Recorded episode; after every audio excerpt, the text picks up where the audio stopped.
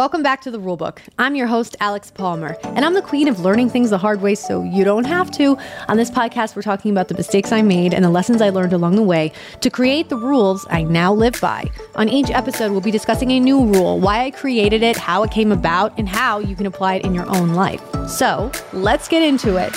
Welcome back to the Rulebook, everybody. This is episode number 28 The Cringier, the Better. Happy Tuesday.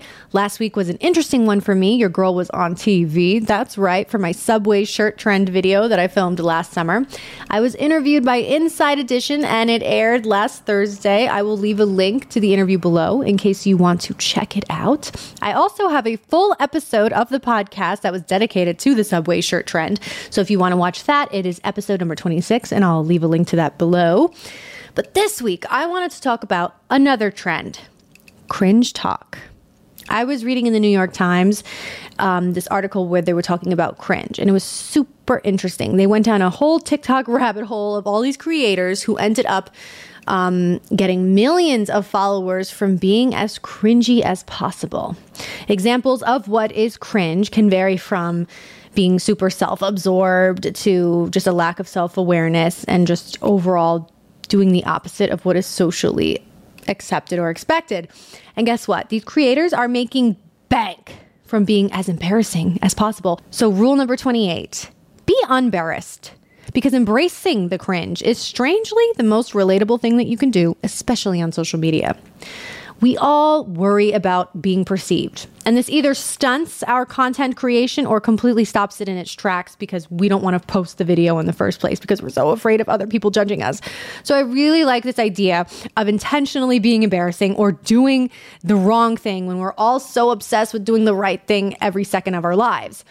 Instagram especially is all about curating the perfect feed, curating the the purpose the perfect version of yourself that you want everyone to see and ironing out every single detail. While TikTok is really on the opposite end of that spectrum because it's all about raw or seemingly unfiltered videos. So it's really no surprise that the people who were not flourishing on Instagram actually ended up doing really well on TikTok. I've personally done some really cringy videos and they usually are successful. I think people are starved for entertainment because how many aesthetic videos can you really look at before they all start to blend into one? Even some of my cr- cringier videos that I was like, oh, I don't know if I should post this. And then they ended up going viral or baby viral because they're at like under 100,000 views, but pretty close. I was like, oh, should I delete this? Because I don't even know if this is what I want to spread, but it's comedy. It's supposed to be funny, and I ended up leaving it up. But sometimes the comments do get you down. I think we all see those comments. Is this satire? And sometimes it's easier just to say yes, even if it's not. But no, this really was satire. But the thing is, we all take ourselves so seriously all the time that there's like no more room for humor, it seems. That's why my handle on my socials actually is serious actress, but you know that by now. And it's me making fun of how much I'm not taken seriously as an actress, even though I want to be, or even though it's an aspiration for me. So it's supposed to be tongue in cheek and not that deep. This week, I was actually cleaning up my apartment and I found an old notebook that I used to use for morning pages when I was following along that book, The Artist's Way by Elizabeth Gilbert. The Artist's Way, God, it's been so long since I've opened it, but it's basically supposed to it's it's for creatives and it's supposed to help you like access the creative side of yourself, especially if you've been struggling for inspiration lately. Um, I didn't finish it, but I did find my old morning pages and I wanted to share it here because one of the exercises that I did was to write as my 80 year old self to my current self. And I thought it was very funny what I said because it was honestly so in line with this episode. So I'm going to read it now. Dear Alex, take risks. That's such a weird word to say. Be who you think you shouldn't. Worry less. Time flies. We all die. Say yes more and be free. Girl, that's right. I was like, wow, that's really deep. Go me pretending to be my 80 year old self. And this was like five years ago. But it still rings true today. And these are all still things that I struggle with beyond just as a content creator, but in my own life. Um, so I really wanted to share that here because I do think it's really good advice. But what is comedy, right? It's being brave. It's having an interesting perspective and looking at things in a really unexpected way that, you know, this person or that person might not have thought about originally. It's just turning things on its head. I remember when I was doing improv at UCB and one of my very last shows that I ever did before the pandemic happened and ruined everything. Um, we were on stage. It really wasn't going well, but I ended up playing Dolly Parton. And when my scene partner asked me for my autograph, we hadn't really found like the gag of the scene yet. So I pulled out my improv boob and I signed the autograph like this. And I got a big laugh and like whatever. It didn't really save the scene or the show, but like it was my shining moment, right? And then at the end of the show, we all get critique from our professor. And when it came to me, I was so nervous because I was like, oh my God, I'm going to get screamed at for what I did.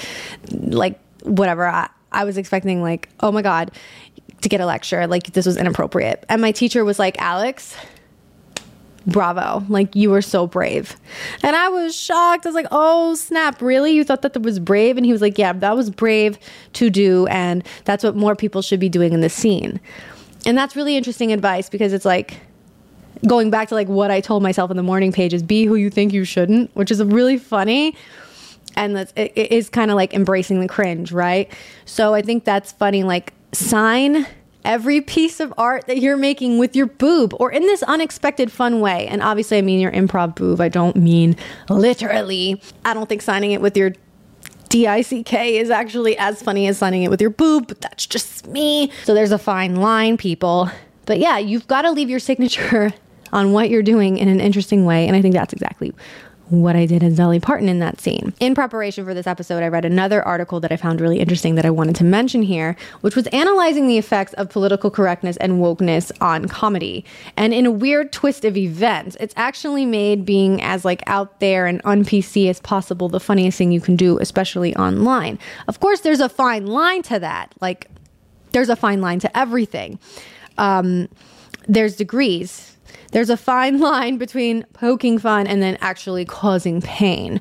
But regardless, it's super fun for me to like play self absorbed girl because, yes, we're all guilty of having these thoughts and feeling bad about it, and you don't want to share it. But this is a way to share it and be validated by people clicking like or saying this is funny or like to entertain people with these thoughts that are typically seen as very negative and like, no, no.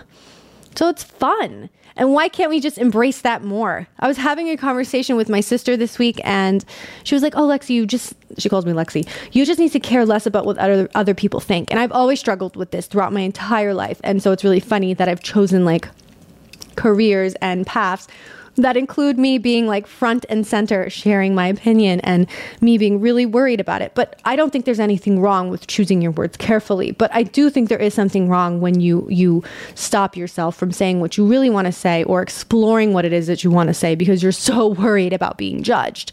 And that's what I'm trying to do less of. And my sister is right in order to really succeed, you have to care less about what other people think. I'm not saying that that's a license to hurt people or be unkind. It's not but you do have to give yourself that room to explore. And that and that's what this this rule for this week is about.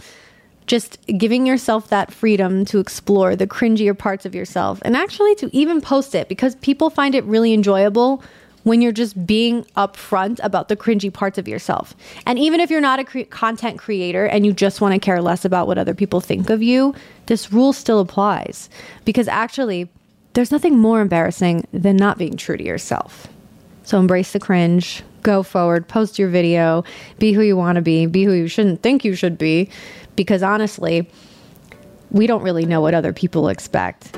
We've just made it up in our heads. So F that.